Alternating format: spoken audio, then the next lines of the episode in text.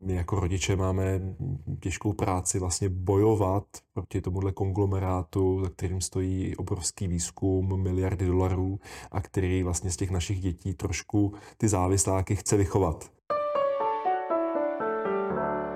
Podcast Šance dětem. Celých 19% žáků přiznává, že jim nadměrné užívání telefonu negativně zasahuje do běžného života – 41% dětí navíc zažívá výrazný pocit osamělosti, který se pojí s problematickým užíváním digitálních technologií. Nejvíce žáků používá telefon večer v posteli a doporučené délky spánku pak dosahuje jen necelá třetina z nich. To jsou jen některá ze znepokojivých zjištění organizace Replug Me o tom, jak děti zachází s digitálními zařízeními. 19. února 2024 proto zástupci nadace Sirius, zmiňované organizace Replacme a Městská knihovna v Praze svolali konferenci. O tom, co bylo jejím účelem i o tom, jak ohlídat digitální well-being svých dětí, si povídáme s Romanem Petrenkem z nadace Sirius. A protože jsme kolegové, tak si tedy výjimečně budeme v průběhu toho rozhovoru tykat. Ahoj Romane. Ahoj Štěpáne, zdravím posluchačem. Ta čísla, která jsem citoval v úvodu, na mě působí docela strašidelně. Jsou to jednoduše vysoké hodnoty. Překvapily vás výsledky toho výzkumu? Ne, ty čísla nás nepřekvapují. My jsme vlastně už eh, hned po té covidové situaci v roce 2021 eh, v rámci nadace Sirius plánovali, že tohle je eh, důležité téma, kterému se chceme věnovat. Proběhla vlastně grantová výzva nadace zaměřená na podporu programů, které se právě věnují prevenci nadměrného a problematického užívání digitálních technologií u dětí a od té doby také spolupracujeme právě se zmíněnou organizací Replacme. Jak jsme se jako společnost do téhle situace dostali? Je to tím, že jsou ty digitální eh, technologie tak neodolatelné a nebo je to chyba v přístupu třeba nás rodičů? Ty digitální technologie jsou extrémně svůdné. Je potřeba si uvědomit, eh, a hezky o tom pojednává knížka eh, z Babylonu do Silicon Valley a zpět, která teď před Vánoci vyšla, tak velmi detailně popisuje, eh, jak vlastně zrádné jsou ty záludné, jsou ty mechanismy sociálních sítí, eh, počítačových her, eh, jak vlastně se snaží vytvořit u dětí, ale i u dospělých návykovost. Snaží se vlastně maximalizovat ten čas, otupit naši pozornost a ten vlastně náš mozek jako pohltit tak, aby jsme toho času tam trávili co nejvíce, to znamená viděli co nejvíce reklam a tak dále. Takže hm, my jako rodiče máme těžkou práci vlastně bojovat proti tomuhle konglomerátu, za kterým stojí obrovský výzkum, miliardy dolarů a který vlastně z těch našich dětí trošku ty závisláky chce vychovat. Takže je to velký boj proti tomuhle. Můžeme si všímat třeba nějakých signálů na těch dětech, že ten svůj digitální život nezvládají? Tak teď budu reprodukovat to, co znám od eh, kolegů, odborníků, kteří se tomu věnují v detailu. Říkají, že úplně stěžení není ani ten čas, ten, ten, ta samotná délka času, která na těch technologiích se tráví. Můžou být i děti, které těmi technologiemi tráví hodně času, ale dělají tam nějaký kreativní obsah, je to vlastně nějaká jako věc, kde se naopak eh, něco učí, rozvíjejí.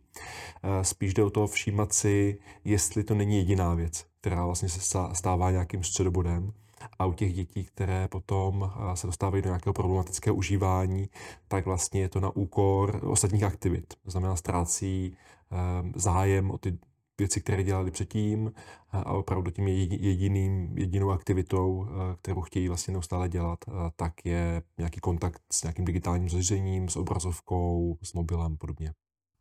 Jak to téma třeba s tím dítětem otevřít? A teď si umím představit i situaci, kdy jsem rodič, který to doposud neřešil, který sám třeba má problém s tím, jak užívá svůj mobilní telefon, kolik času třeba tráví na sítích Odkud se do toho zakousnout, když vlastně v té rodině nejsme schopní nebo zvyklí o tomhle vůbec komunikovat? Může to být těžké, odborníci říkají, nejlepší je jít sám příkladem. To znamená odložit mobil, když jíme, odložit mobil, když si s druhým povídáme, mít třeba doma nějaké místo, na které ten mobil odkládáme jako celá rodina, nebrat si mobil večer do, do postele a podobně děti se vlastně učí z nás, čtou to, co je normální z toho, jak se chováme my dospělí nebo my jako rodiče. Pak přichází na řadu třeba domluva nějakých konkrétních pravidel, i tam, kde já jdu příkladem, ale dítě ho třeba nenásleduje tak, jak bych chtěl, a tak si prostě domluvit, domluvit nějaká pravidla. Ale po desáté hodině už obrazovky pouštět nebudeme, my nebudeme pouštět televizi, ty necháš mobil v obýváku a podobně a prostě snažit se sjednat eh, nějakou, nějakou, nějaká, nějaká omezení.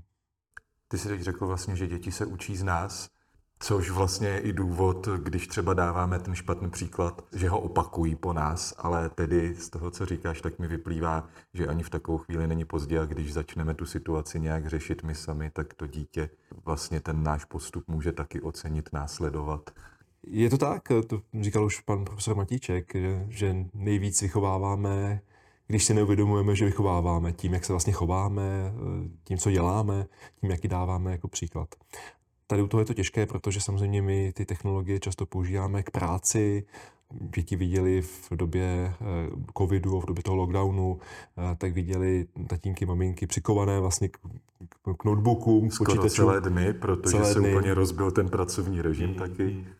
Takže si říkali, aha, tak to je asi normální, prostě celý den koukat do obrazovky a my musíme se snažit nabízet nějakou alternativu. Zase rozumím tomu, že pro některé rodiče to může být náročnější, když eh, jsou třeba solo rodiče, jsou na tu výchovu dětí třeba sami eh, maminky, tak toho času prostě mají velmi málo, ale je potřeba se snažit to trávit bez obrazovek, bez, bez mobilů, eh, zkusit prostě vymýšlet tak, dětem takový program, aby našli i nějaké pozitivní trávení volného času s tím rodičem bez těch technologií.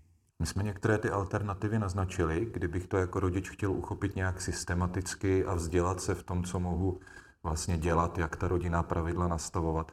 Kde můžu ty relevantní informace nejlépe najít? Já bych doporučil asi dva zdroje. Jednou jsme zmiňovali, to právě ta organizace REPACME, eh, která se věnuje jak té prevenci školské, ale tak i vlastně tomu nějaký, nějakým doporučením pro rodiče, eh, co můžu jako rodič dělat, jak můžu sám svůj čas nějak jako kontrolovat, své užívání eh, si nastavovat. A pak je to organizace, která se jmenuje Sloutek Institute, Míša Slusarev, paní doktorka Slusarev, tuším, že s ní byl i na šanci dětem uh, nějaký podcast nebo nějaký obsah, takže to si můžou uh, určitě eh, posluchači najít. A zase tam je nějaká sada doporučení, jak pro rodiče, tak vlastně pro dospělé, jak ten svůj vlastní čas na mobilech se dá omezit, jak se dá kontrolovat, jak s ním pracovat. Jak do toho všeho zapadá ta konference, kterou jste pořádali? Tam motivace teda k tomu tu konferenci, nebo takový impuls k tomu tu konferenci uspořádat, byl, byla evidentně teda ta hrozivá čísla a chuť něco s tím dělat.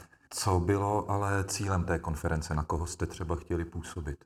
Tak ta konference vlastně byla organizovaná nadací Sirius ve, ve spolupráci s Městskou knihovnou v Praze a ta cílová skupina byla jednak eh, pracovníci škol, učitelé, další pracovníci ve školách a zároveň knihovníci, pracovníci knihoven, eh, protože eh, knihovny působí eh, v, v celé České republice jako centra vzdělanosti a jednou z těch služeb, kterou teď vlastně nabízí, nebo do které, do, do, do, ta rovina, do které se více dostávají, je i právě, je právě to preventivní působení na děti. Někdy nabízí nějaké programy pro školy a podobně.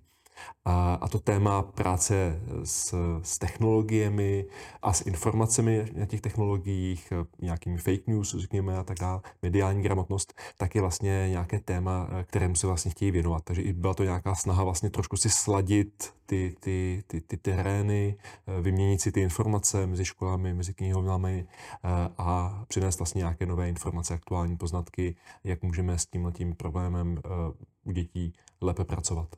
Z té konference jsou nějaké výstupy, eh, kde je případně posluchači můžou najít.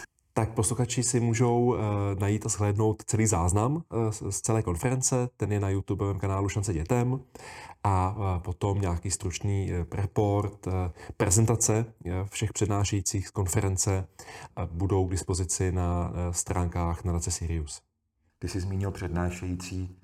Kdo se na té konferenci představil nebo kdo prezentoval ta témata na konferenci?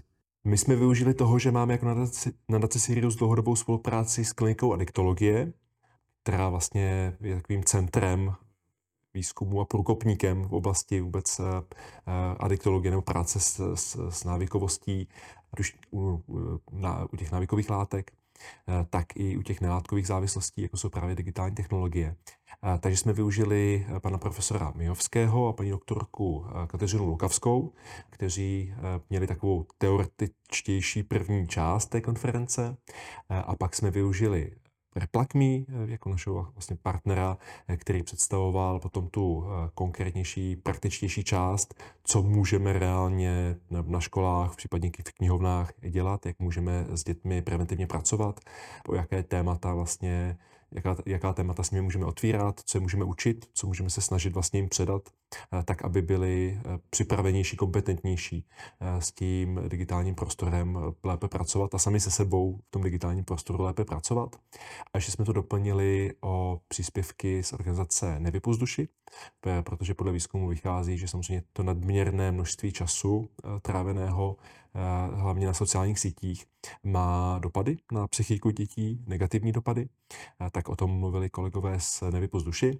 A na závěr jsme měli takovou ukázku zajímavého programu, kdy chodí vlastně přímo středoškoláci dělat přednášky pro děti na základních školách, takže jsou vlastně jenom po pár let starší ti, ti lektoři programu organizace Linkin Sphere.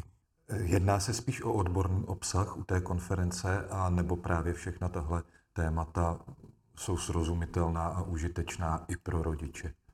Já myslím, že pro rodiče by byla nejzajímavější ta hlavní přednáška paní doktorky Lukavské o nadměrném a problémovém používání digitálních médií, kde jsou nějak definované, co to je digitální závislost, že to už je nějaký odborný termín, který má nějaká medicínská kritéria, takže i když máte pocit, že vaše dítě je na mobilu hodně a je jim fascinováno, tak nejspíš závislé v té, v té pravé definici jakoby nebude. Tak tam je k tomu nějaké vysvětlení, takže rodiče, které by tohleto zajímalo, tak určitě doporučuji tohleto přednášku. Je pravda, ten zbytek té konference, no těch zbyt, ten, ten zbytek těch přednášek eh, se spíš vztahuje opravdu k tomu eh, školnímu terénu nebo k tomu knihovnickému, jak můžeme preventivně eh, působit na děti, takže ten je spíš vhodný pro lidi, kteří s dětmi pracují, než pro rodiče samotné. Romane, chtěl by si posluchačům v tomhle kontextu, o kterém se bavíme, eh, ještě něco vzkázat? Možná bych chtěl apelovat na to, že eh, technologie tady jsou a budou a pro naše děti prostě budou souč- eh, integrální součástí života, naprosto přirozenou součástí života. Pro ně ten digitální svět je vlastně součástí toho světa, ve kterém vyrůstají adiktologové říkají, že vlastně se jim pracuje s technologiemi v tomto směru trošku hůř než u těch třeba návykových látek, protože eh, můžete alkoholikovi poradit, ať abstinuje, ale od těch digitálních drog se abstinovat úplně nedá. Prostě mobil eh, budou děti, až budou větší potřebovat, eh, budou ho prostě používat a tak dále. Takže my je to zdravé používání technologií musíme učit a zároveň, eh, to vidím na svém 12-letém synovi, eh, my se můžeme učit i od nich. Ten, ten svět vlastně eh, jde tak rychle kupředu, že v některých věcech jsou ty děti napřed a tady bych chtěl vyzvat posluchače, aby se nebáli. Tam, kde mají vlastně ty děti už v tom věku, když už se na tom internetu pohybují, tak aby je spíš brali jako nějaké parťáky, možná někdy trošku průvodce, nebo eh, nechali je být v těch roli, v roli učitelů eh, a nechali se vlastně provázet eh, tím, co ten svět přináší, co tím dětem přináší a snažili se vlastně do toho světa proniknout. To se mi moc líbí, že technologie, která občas způsobuje to, že jsme od sebe vzájemně izolovaní, může být naopak prostředkem k nějakému dialogu. Romane, moc ti děkuju za rozhovor. A vám, milí posluchači, připomínám, že návrhy na témata dalších podcastů nám můžete psát na názory zavináč šancedětem.cz a nebo na naše facebookové stránky Šance dětem.